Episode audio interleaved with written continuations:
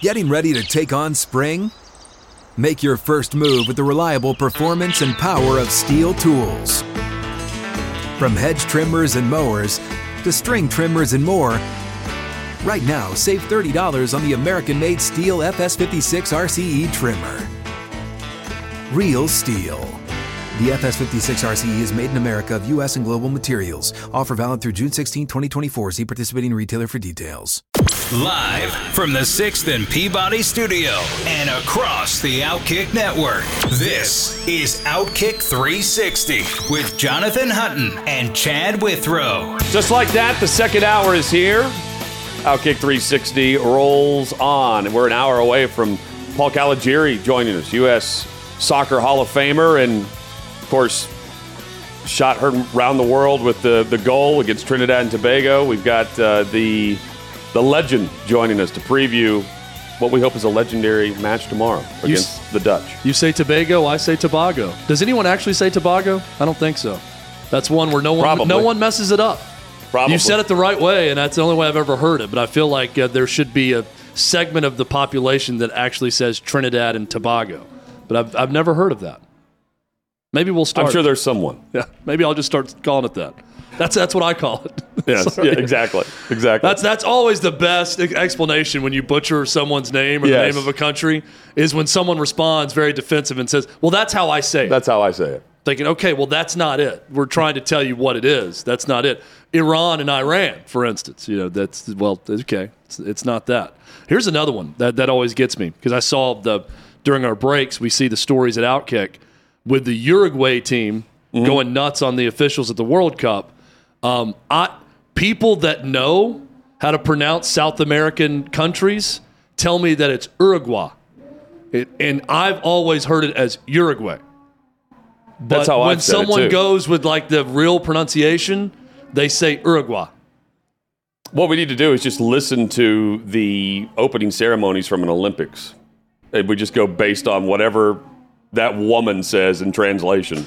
I love when it's uh, you know that in the foreign country, it's in their language with Yeah. the announcement, and then you just hear, You hear the, the- name of the country out of nowhere, and it's uh, some woman getting really excited and jazzed up, and then it's Uruguay. And What if, what if the they said it both ways for Qatar and Qatar? They'd give you Oh, both. that would it'd make my mind melt if I heard it that way because I'm still confused about Qatar and Qatar. Uh, the the Week 13 slate for the NFL is jam packed with some really good games. We'll give you the most impactful for the postseason and the impact for what could be um, a big storyline Monday across the NFL. That's coming up in about 20 minutes. Let's preview the conference championships though across college football, which kicks off tonight in the Pac-12. Um, I'm not sure how I feel about the Pac-12 always, you know, playing their game on Friday.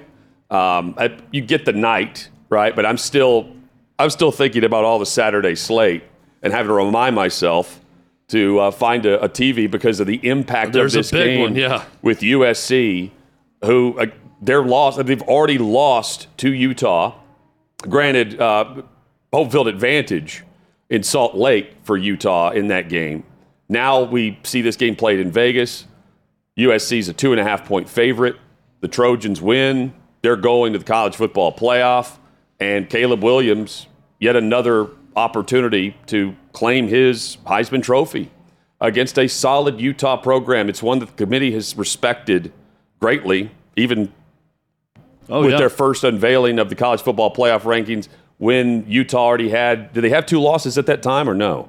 I Yeah. think they did. Yeah, they did. Yeah, and they they still look at Utah as a strong program, and they are uh, very well coached and uh, defensively have been have been strong. But here's the here's the offense of USC on full display, and the question is, do you think it's more of the back and forth shootout that we saw already, or do you think it's played tighter? Do you think USC plays a bit tight in this game, given the what's at stake? I mean, this is a four-win team from a year ago that has taken on the mindset and the mentality of their new head coach and quarterback. Yeah, I, I think it's going to be a close game. Um, I, I think you got to go. USC is one of those teams. You know, they're top four in every offensive category. You know, scoring, yards per game, all of that, efficiency, yards per play. You got to go into a game against USC expecting a shootout, and then evaluating: Do we have the weapons to score a lot of points? I think Utah has that. That they don't do it in uh, what is now the traditional sense, which is hurry up, you know, spread it out, run it well, but also the, the ability to go deep. USC does that. We've seen Tennessee do that. Similar offenses that way. Um, Cam Rising to Dalton Kincaid at tight end is a is is something to watch this game. To me, Dalton Kincaid could be the X factor in this game for Utah. Now, having put all that out there, I think USC wins. I don't see Utah beating this USC team twice in the same season. Sometimes it's as simple as that. It's hard to do, and I don't think Utah is the team to do it against USC. I don't look at them and think, boy, this is just a nightmare matchup, and they're never going to beat Utah because the way they play. I think USC wins this game. It's just it's it's hard to overlook the fact that the vast majority of that roster is the same. It's the it's the makeup of the same players that have lost four of the last five games to Utah. Yeah, You know, and Yeah. that, that's that's where I'm like, man, Utah knows how to play this crew. Now it may not be Lincoln Riley on consecutive games in the same Yeah, year. they, they got Lincoln Riley and Caleb Williams once. Once, right. You know, of those of those four or five. That that's important, but they did get them. It was also in Salt Lake City. Um, we had Bobby Carpenter on talking about, you know, it's not a long drive from Salt Lake City to Vegas where this game's going to be played. It's probably going to feel like a home game for Utah, which surprised me a little bit. yeah, But that that's that's also is going to be a factor in this game, and I, I'm looking forward to watching it. I, I just I we're trying to pick the chaos agent, right? What what game is going to surprise? Not that it would be a huge surprise if Utah won a close game because the the, the spread is so small. I just don't think it's this game. I, I think I think Caleb Williams and, and USC are playing at a different level right now, and I don't see them losing twice to Utah. and it was. I mean, the 43-42 was the first final, and it was like LSU beating Alabama, where Utah went for two and got it to win that game at the end. yeah, um, if, if I mean, I hope the vast majority of the country knows this game's being played tonight. If it's that type of game, I I want it to be a really good game, and and I I think we're going to get that. I think USC wins a close game tonight, but you're right. That is one that championship weekend. It's not championship Saturday. We got a MAC championship game going on right now, maybe about to be over. Actually, I think it started at noon on a Friday, so it's championship weekend, not just championship Saturday. Kansas State TCU. Kansas State was up three possessions at one point in a game earlier this year against TCU, and this is one of the example games that you can point to. At the time, you're like, well, TCU came back and won this game, but they're gonna they're gonna fall. They haven't, and they're also favored by two and a half in the Big 12 championship, which kicks off tomorrow. Uh, Chad, I'm confident in the Frogs. I am. I just they continue to answer the bell, answer the call, and they have done it different ways. It's not always well they're down three possessions going into the fourth and they're going to come back and win. They're also able to grind out wins, which is what we've seen whenever they played in Austin and took on Texas and won 17 to 10. And uh, because of that, I I just refuse to bet against them in this case. I, I, I think they have bought in completely. Uh, Duggan is tremendous, and Sonny Dykes and the, the whole momentum there, uh, they're headed to the college football playoff. Yeah, Sonny Dykes might be the national coach of the year. Uh, what he's done in year one at, at TCU. Um, I'm, I'm trying to find it. I, I know it's 38 28. I'm trying to see did Adrian Martinez. This is the game he he was injured in, I believe. Also, where Will Howard came in. Um, I was trying to see the quarterback situation for Kansas State in that game. These are two teams that both can run it really well. Yes. Um, so you know that's. I look at the Utah USC game and think some of the things Utah can score a lot. They just do it in a different way. TCU electric running it. Kansas State the same way. Uh, Adrian Martinez a big threat with that too. Yeah, this is this is the chaos agent game.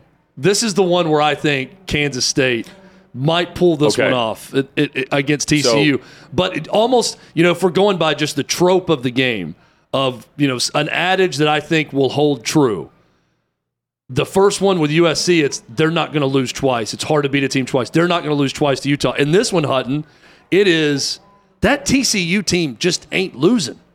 They find a way, right? Uh, every time in that conference, they yes. get in trouble, they find a way out of it. This might be the one where they get caught. And the, the thing, just thinking about the, the, the matchups of this game, um, and you mentioned the, the chaos, this, is, this could cause the, the stir. Because TCU is now three, if they lose, uh, it really comes down to not if you lose, but how you lose. And what happens, of course, tonight with USC. But let's hypothetically say USC wins and TCU loses. And that's it as far as shakeup mm-hmm. in the top four. Is Ohio State jumping TCU Sunday? Yep. That that quickly? I think they would. See that I, I you, without you don't even know the details of how they no, lost. but you know you know why I know that because I because I think this committee values Ohio State over TCU. I think if TCU were Texas, it wouldn't happen. I think the Ohio well, State brand would shine through and they would jump back in there. There's also this weird thing, I think, with the committee. And I mean, maybe it is, maybe it isn't. Maybe you agree, maybe you don't. It, it, if you lose most recently, it's like the biggest X mark against you, right? It's about, oh, they lost this week and Ohio State lost two weeks ago. So now Ohio State's going to jump them by one spot because this one happened this week. Well, where, okay, so where was Bama when Tennessee beat them? Were they one or two? Uh, they were two, I think. Okay, and they fell to where? Four initially. Yeah, no, they may have been one at that point. I think they were one and fell to four. And TCU was, yeah, TCU, TCU was, right. was three. TCU would drop to five in this. So this example. Right, but Tennessee. I'm, I'm looking at the, the the initial rankings. I'm trying to go back in my mind here. TCU in the initial one was unbeaten, but they were like sixth in the country according to the college football playoff and that was with a one loss Bama and with Tennessee beating Bama, and Tennessee was ahead of TCU at the time. Davey, you remember where they were at the time? Yeah. We'll put him up. College football playoff rankings hadn't come out at that point. Tennessee was six, Alabama was three. When Tennessee, no, I'm talking about the first college football playoff rankings. Alabama which, would have been sixth. Alabama was sixth, and TCU yeah, because they had already they already had the loss behind them, right at seven. Then yeah. And now, see, th- that's what I'm saying. Like they, Ohio State loses, but they are still behind. It's not like they, they didn't put Ohio State ahead of TCU this week. They didn't put Ohio State ahead of USC this week. No, but Ohio State has a loss. You're, so you're does USC. I know, but you're talking about if TCU loses. No, but uh, you're saying Ohio's. Yes, I am. I, am just saying simply if TCU loses, they're going to go from three to five. Okay. USC, if they win, will go from four to three. I, and then Ohio State will go to four. That that's what I am predicting will happen. I'm not saying I, it's a definite, but if you ask me my opinion of what that committee will do with five Big Ten people on it I out of 13, know. I don't know. It is going to Ohio State. I, I, it, comes down there to will how be a bias. you lose It'll go to Ohio game. State. How do you lose the game? I think if they lose by a single point on a fluke play at the end, Ohio State will get back in that playoff. That that's what I think will happen. I don't how and I don't know I how think, you do that when you just got your if, ass kicked against Michigan last week. I think if TCU were Texas, it wouldn't happen. Quite frankly, I don't know if you lose by a point to Kansas State for a team that continues to answer the bell, uh, and Ohio State well, gets hey, boat race in the second half. By all means, that they do that. Pick it up, and when this happens, come in and complain about it on Monday. I will because I'll complain about it too. I hate it. But I, I hate the fact that Tennessee's behind Alabama, but that's much less impactful because we're talking seven and six, right? It's not as big of a deal. We're talking about a playoff spot on the line here. I don't think it should happen if that's the case, but I think it will happen. By the way, Adrian Martinez has a chance of playing in this Big 12 championship. Will Howard will start, but there may be a special package for him in this game in the Big 12 championship. Chad, you alluded to this. Adrian Martinez having a an incredible season outside of Nebraska. He gets a chance to make an impact in this game. Yeah, it's uh, not looking good for Scott Frost and his regime in terms of what you know he was able to do away from the Huskers and away from his tutelage. It's been much better for him. So I believe that Georgia, whenever they faced Tennessee earlier this year, had been preparing for the Vols for a couple of weeks. Truthfully, I don't think they prepared for Missouri. They won't say that. I don't think they were worried about the Tigers. I think they were concerned about the Tennessee offense defensively. And Kirby Smart, the best defensive mind right now, as head coach at Georgia, came up with a game plan that was incredible. And it was a no contest. I, I truly believe LSU has been looking ahead to Georgia. And that's what happened last week hmm. at College Station. Because how do you prepare for a Texas A&M group that was lifeless and an LSU Tigers program that had completely turned on the the life support at one point into true energy and a true college football playoff contender. They lose out on the college football playoff by doing this. Again, I, no one was predicting LSU to, lo- to, to lose to A&M in that game. But Chad, I do think they've been preparing for Georgia far longer than they started preparing for the College Station matchup against A&M. I, I think they're going to play a lot better in this game. I, I don't think it's uh, it's going to be awful to watch in this SEC championship. I think you're going to see a, a better and different LSU team than you saw in College Station a week ago. But piggybacking off what you said, I also believe Georgia didn't prepare for Georgia Tech as hard as they prepared for LSU this past two weeks, getting ready for this game. I think it was a lot more Yeah. of the Tennessee plan with Missouri. Georgia Tech is so bad, they knew they were going to beat them. They won easily in that game. I, I think it's a little bit of both sides in terms of preparation. I, I, I think Georgia. I've already said I think Georgia did that with Missouri. Yeah. You know, and, no, that's they what I'm saying. away I, with it. I I think I think both teams. It cost LSU and they lost A and M. It But- didn't cost Georgia. I'm saying both have been. But you have- looking at this so matchup it- for two weeks. Give Kirby Smart the extra off season to you know you see the offense for the first time with Heupel, and then you adjust or whatever it might be. And he they had the greatest defense we've seen uh, the first year against Heupel. But Brian Kelly's up there amongst the best, just pure college football coaches. And what he gets out of rosters and how he makes and maximizes the talent, either at Notre Dame, at Cincinnati, now at LSU. I am really intrigued to see how they, because they've done that at quarterback. They figured out how to get the most at quarterback. What game plan do they have against Smart's defense that keeps them in this game?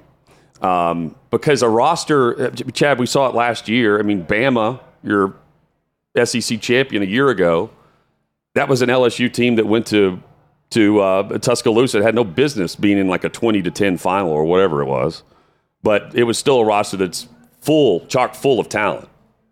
And I think they believe in this, the overall system and everything that Kelly's telling them. Yeah, no, it's it's uh, from that Tennessee game on, it's been a different team, and they've adjusted well. I think that I, well, I guess what I'm saying, I'm, they're not winning the game. No, I, I think They're covering. Yeah, I, I I'm absolutely picking. It's 17 and a half. Last I checked, right?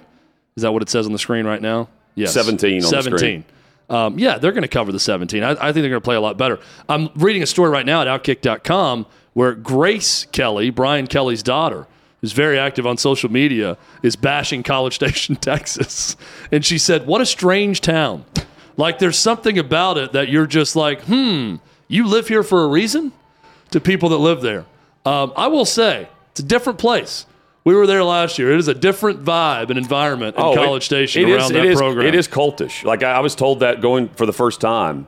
Uh, you know, like it's very difficult for someone to describe what it's like Yeah. because you're in like a little snow globe, and And they're very serious about the stuff that everybody Yes. sees as silly. Yes. There's no real sense of humor with them about their stupid but there's no there's no like inside joke on the tradition when you're there. You're just Yeah. observing it, and then when you're outside and you're back at the airport, you're kind of like, what was that? Was that a retreat? Yeah, I've, I've never Was met this a, the, uh, I've never met an A and M Is this? A, did, did I just go to a sweat lodge? What was this?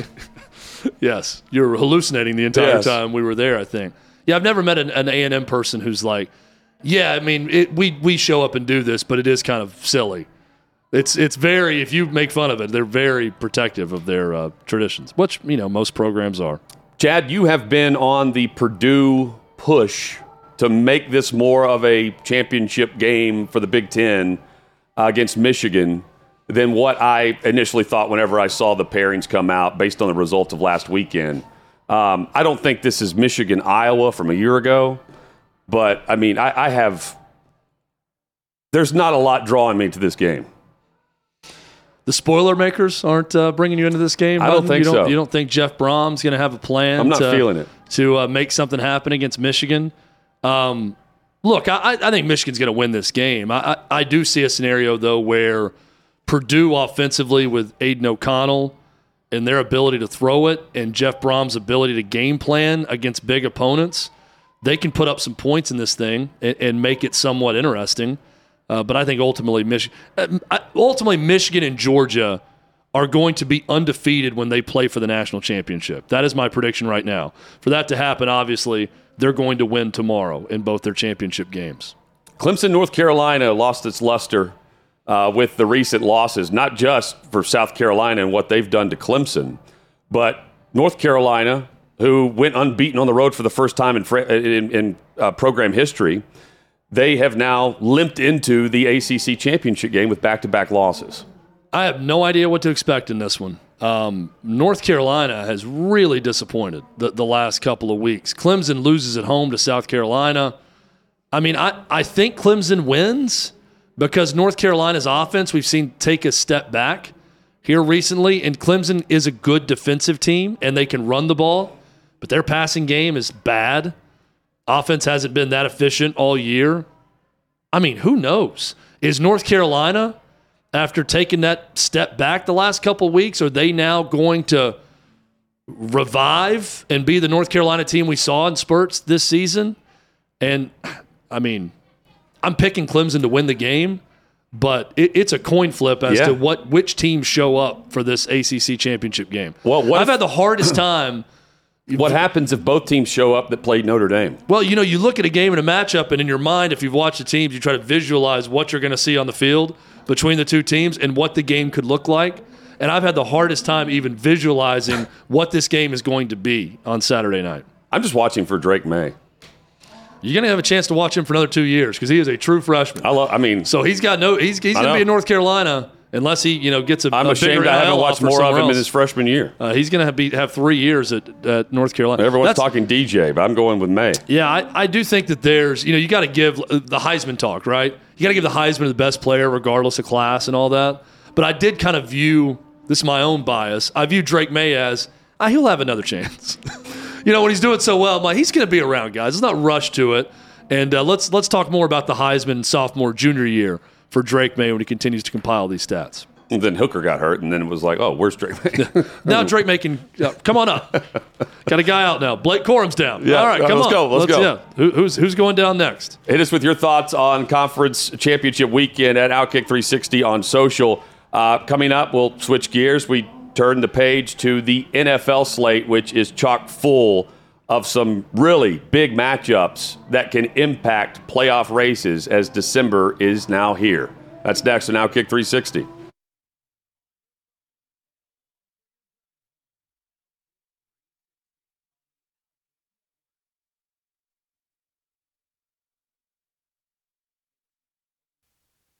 Sixth and Peabody, our location in Nashville, and across the great Outkick network. If you're listening on this fine radio station, we thank you for that.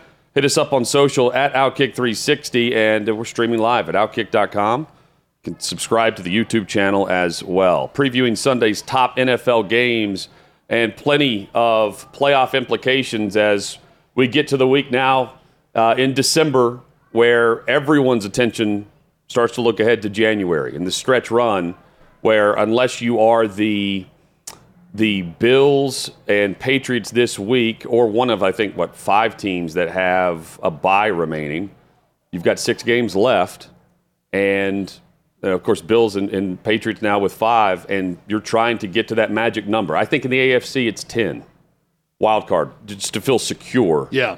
with all the tiebreaker scenarios. And if you are in the NFC, it's a much tighter race, but the records I don't think have to be nearly as great um, on paper for the wild card team to get in. And the case in point could end up being one of the matchups that we're seeing here this weekend. We'll start though with Philadelphia hosting the Tennessee Titans. Philly, a four and a half point favorite at home, one o'clock Eastern kickoff at Lincoln Financial Field. Denico Autry is not going to play. He's been ruled out officially. Elijah Molden also will miss this game out of the Titans secondary. And Jeffrey Simmons is going to be questionable for the game. The good news for the Titans is Ben Jones is back. He's playing. He's cleared concussion protocol, and that's big because the Titans' run game, without their veteran center, is barely averaging over two yards per carry. They need that in a big way if they want to translate their identity on the road against one of, if not the best team right now in the league in Philadelphia. The think- balanced offense. I think even without Denico Autry, the Titans have the ability defensively to put a stranglehold on the Eagles' run game to an extent too, which is very good. So then that's going to cause a matchup of who's got the better passing game if you're forced to pass. And AJ Brown is on the Eagles, and DeVonta mm-hmm. Smith. And it's that's not a great sign for the Titans in, this one. I, I really think the Eagles win pretty easily uh, in this game. I, I think it's a double digit Eagles win. Now, the good news for the Titans, you mentioned 10 being that magic number, possibly of the AFC. The Titans are two, uh, two wins over the Jags and one win over the Texans away from getting 10 wins when you look at the rest Well, of they don't, schedule. need, they don't even need 10 because they're going to win the division. I'm talking Yeah. about the wild card. Yeah. You need, to, you need 10 to get to the wild card. I'd still like for the Titans to beat those teams down the stretch, the bad ones that I'm talking about. This is not a bad team, though, they're playing this weekend with the Eagles. And the Titans have yet to really win a game against a probable playoff team. Washington, probably their best win of the year right now, a team that could be in the if you- playoffs. If you want to view it on how Washington is now, they were one and four when the Titans beat them yeah. Um, with Carson Wentz at the quarterback spot. So, I, again, like that's why I love if you're in the division, you play one opponent early in the year, and then you get that same opponent later in the year. Instead of what we're going to see with the Commanders and Giants, they're going to play twice over the next three games. And this is an example in the NFC. One o'clock kickoff in New York, in Jersey. The Commanders on the road identical records, and you're looking at a, an opportunity now for the Commanders to continue their winning ways. The Giants are coming off the loss on Thanksgiving to Dallas, and you have a Commanders team that's getting Chase Young back. You have Heinicke playing at a high level. You have a, a couple different receiver options that show up week in and week out, and a young rookie in Brian Robinson that's doing more and more in the run game weekly they they know exactly their style and mentality on how they're going to go about winning games, and their defense is becoming even better by the game. And meanwhile, the Giants are trying to hold things together injury wise, and they're hoping Saquon Barkley just goes on another tear the way they did to start the season, Who which is totally possible, by the way. Yeah, who would have thought in the preseason this would be a big game in December between the Commanders and Giants and, the Two big games for Two, them. yeah, and it's going to be a, a duo. Two big games down the stretch between these teams. Um, that Commanders' defensive front is daunting, even without Chase Young. And add Chase Young to the mix. Yeah. That, that is a stout front uh, for Washington. Taylor Heinicke, can he continue what, what he's getting going with that mojo we've seen before with him? Also, I, I, I feel like if I'm if I'm trying to you know buy stock in one of these, I, I think the Commanders are the team with more positive momentum. That I think better things are ahead. I, I feel like the Giants capped. I, I think they plateaued. I think we've seen the best we're going to see from the Giants. Doesn't mean that they're not going to sneak into the playoffs or win some games here down the stretch. But I like where the Commanders team is headed this year. They're, they're not a team that's going to win multiple playoff games or anything like that. But I like them in this game. Justin Jefferson and company, they match up against, I would say, the same mentality opposite Justin Jefferson at corner and Sauce Gardner. I cannot wait to be able to go back and watch the highlights of this uh, through the NFL site to watch Jefferson matched up against Gardner, which I'll write about next week. But the Vikings win, and they're clinching the NFC North this weekend by way of the, the scenarios of winning and then a Detroit loss or tie, or the Vikings tying the Jets and then having a Lions loss coupled with that. But it's not easy against this Jets team. This defense is awesome. And with Mike White now at quarterback, Chad, they are playing a style that allows their defense to take chances. They can stay aggressive. They don't have to worry about going straight back onto the field three plays later because of quick three and outs. Even if Mike White's not driving the Or offense down for a uh, touchdown, there's the turnover issues, and um, White's at least going with a safe play that can at least move the sticks once or twice on a possession. And we were not even seeing that from, from Zach Wilson whenever they needed to make a big play. The big play can be six yards, and you get a first down instead of going for 23 and an incomplete pass and a punt. It's a big test for Mike White. I mean, this this is the one uh, going to Minnesota against that team. If he's able to play anywhere close to the way he did in his first start a week ago against the Vikings, that's going to be a great sign for the Jets. Um, I love Dalvin Cook. I love Justin Jefferson. We need to give just Justin Jefferson a, a nickname equal to that of Sauce Gardner, who he's going head to head with. That's a terrific name. Um, I like the Vikings in this game, but the Jets with Mike White, we only have the one game to look at right now. If it's anything like that, and it, even if it's just you mentioned the the three and outs, I mentioned turnovers. If it's just eliminating the mistakes of Zach Wilson and just being, hey, you know, not not losing the game, you giving giving your team a chance. That's that's that's going to be huge for the Jets down the stretch. Keep in mind the Jets, if the season ends today, they're in the playoffs for the first time in 12 years and they were five and two with with Wilson, but they made the move so they can stay in playoff contention and have the chance to do it for the first time in 12 seasons. And Mike White, three touchdown passes in two of his four NFL starts. Wilson had none in 20 starts um, with those three touchdown passes in a game. Dolphins and 49ers. It's your favorite game of the week. it, it is because we, we get to see a big flaw of Miami put to the test and how Mike McDaniel and that offensive staff is going to try to game plan and maneuver and find pieces to a puzzle to solve what is, I believe, the most consistent defensive front in the game, San Francisco.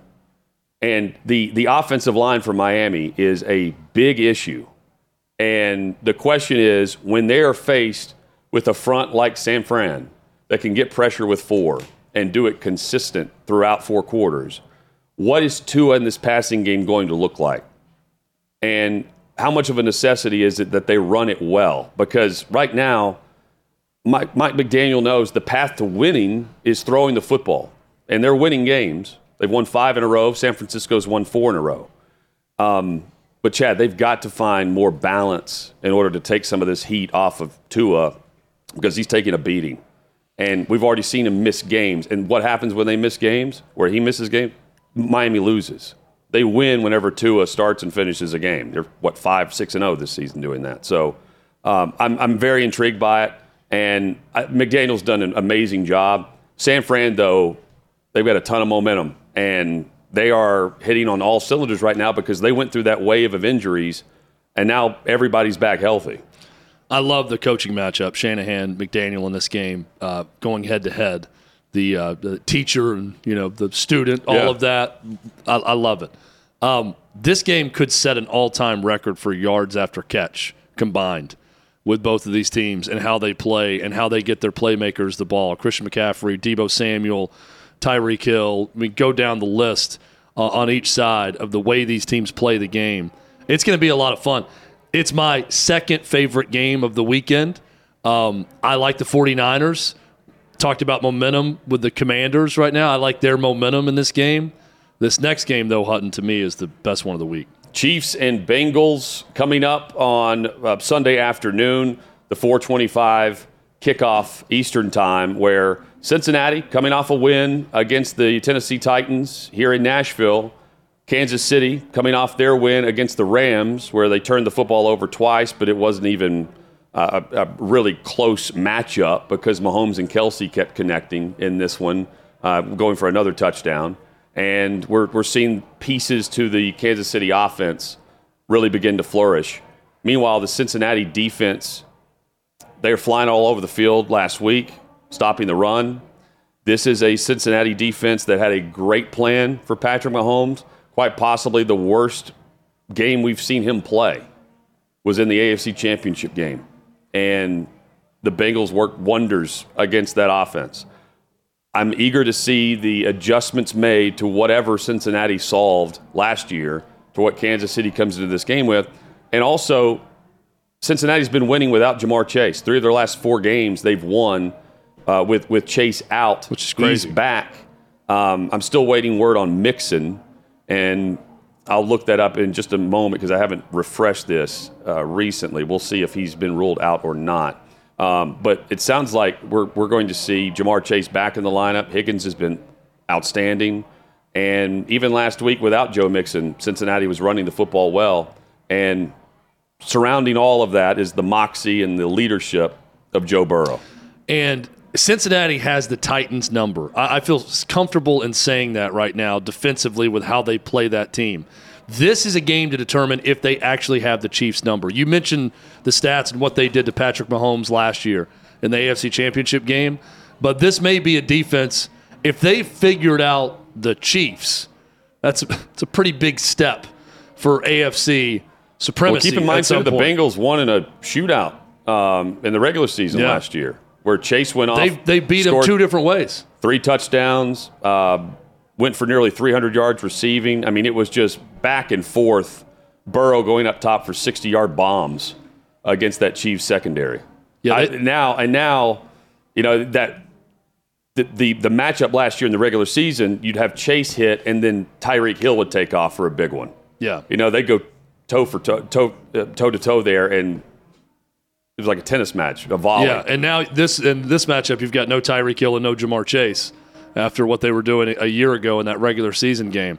I I, I really like the matchup uh, of these two teams, but but I do because of what we saw in the AFC Championship, because of what we've seen, the Bengals defense versus the Chiefs offense of all the matchups in this game fascinates me the most because we know what Patrick Mahomes does the the question is, can anyone truly affect it with personnel and scheme?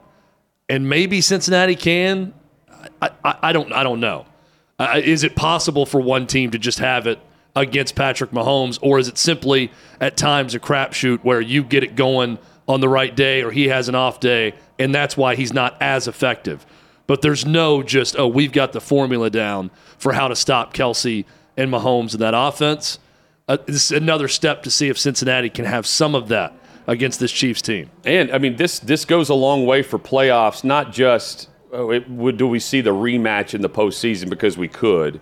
Um, you know, Kansas City, by virtue of winning this game, you've got Buffalo who continues to put the heat on because they've turned it back on now.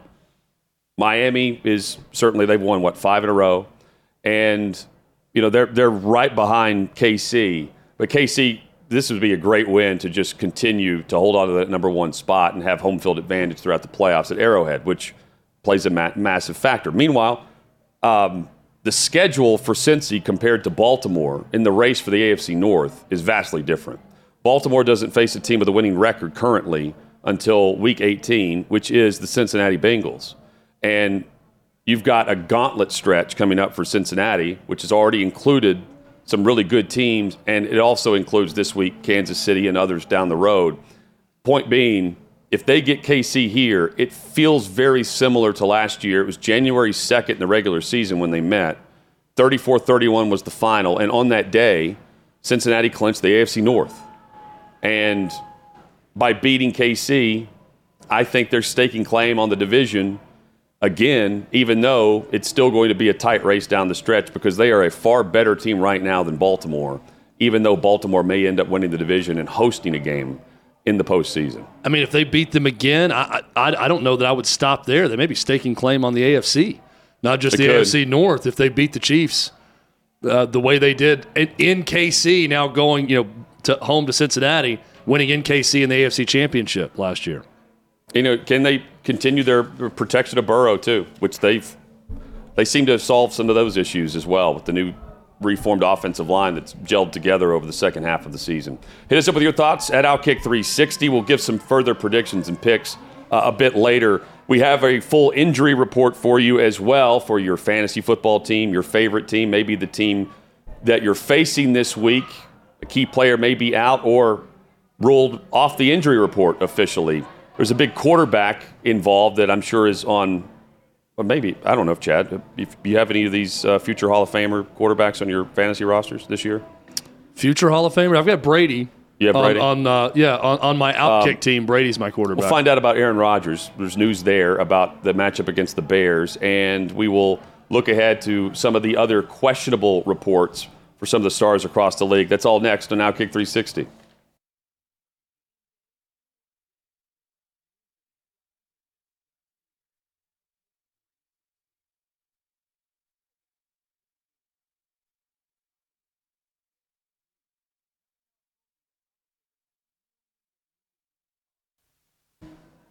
Former U.S. men's national team member and Soccer Hall of Famer Paul Caligiuri will join us coming up in about nine minutes from now. We'll talk World Cup, the matchup against the Netherlands, and much more.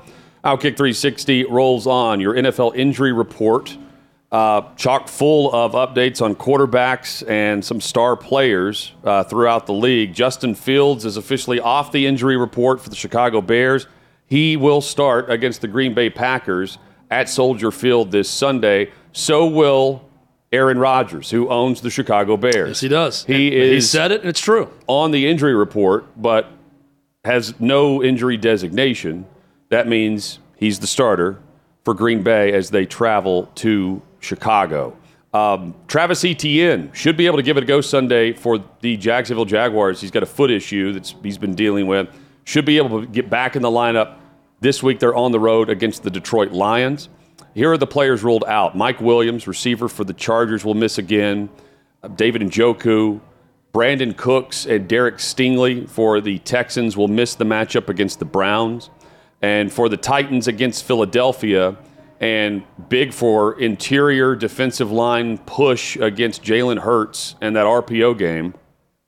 Denico Autry is going to miss another game. This is his third consecutive game missed. And Jeffrey Simmons is questionable with an ankle issue that's not going away anytime soon.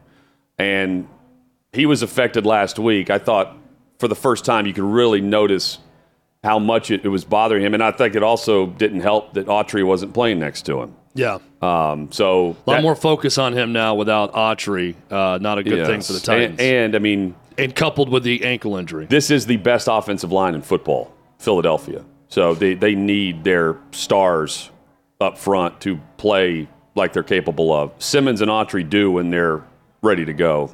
Here's hoping that Simmons can can rise to that level with the ankle. Uh, bad news though for Green Bay, David Bakhtiari, appendectomy. Ooh. He's out this week. So uh, left tackle for Green Bay, who has had a, a very unfortunate injury uh, history. Rodgers is without Bakhtiari in this matchup against Chicago. That's uh, that's a uh, also eliminates another pass catcher for Aaron Rodgers. we saw in the Detroit game where he threw interception trying to get it out to Bakhtiari. That's right. Yeah. Another weapon out, out of there for Green Bay. Receivers questionable. Jerry Jeudy and Courtland Sutton um, has a illness. And speaking of that, um, Treylon Burks missed practice this week with an illness. So the bug's going around like the Netherlands roster, I guess. Have you seen the video of uh, Treylon Burks? His first career touchdown for the Titans came on a fumble return in the uh, recovery in the end zone from Derrick Henry. Yeah. But the video where he's going off the field and he apologizes to Mike Vrabel and he says, "I, I, I didn't." I, I didn't do a good job there. And he said, well, What are you talking about? I said, I, the, He knocked the ball out, Cam Taylor-Britt, because I didn't have the block down Oh. the field on him.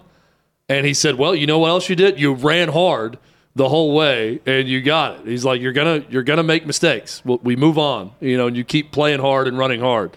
So it was a pretty cool moment. May not see Odd way to score your first touchdown in your career. Yeah. Oh, yeah. That's a that's a good trivia question. Yeah. If he goes on to a great career years later, we'll have to throw out the question: How did Treylon Burks score his bu- first if ever he's a touchdown? bust, then you just reference like you know, his contribution was recovering fumbles. Remember the guy the Titans traded AJ Brown to draft in the first round?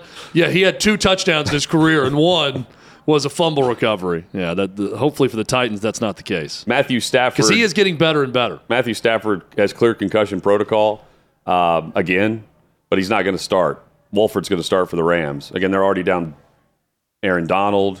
Stafford's not starting. Cooper Kupp's out for the season. This is this is a wash. Pack it up. That's, they're doing that. They're it's doing time that. to just go ahead and pack it up if you're the Rams. Uh, it's time to unpack the, the game plan, how we beat the Netherlands over Yes. the next hour. We're, we'll dive into that. We're going to tell you what we're going to be doing for the game tomorrow.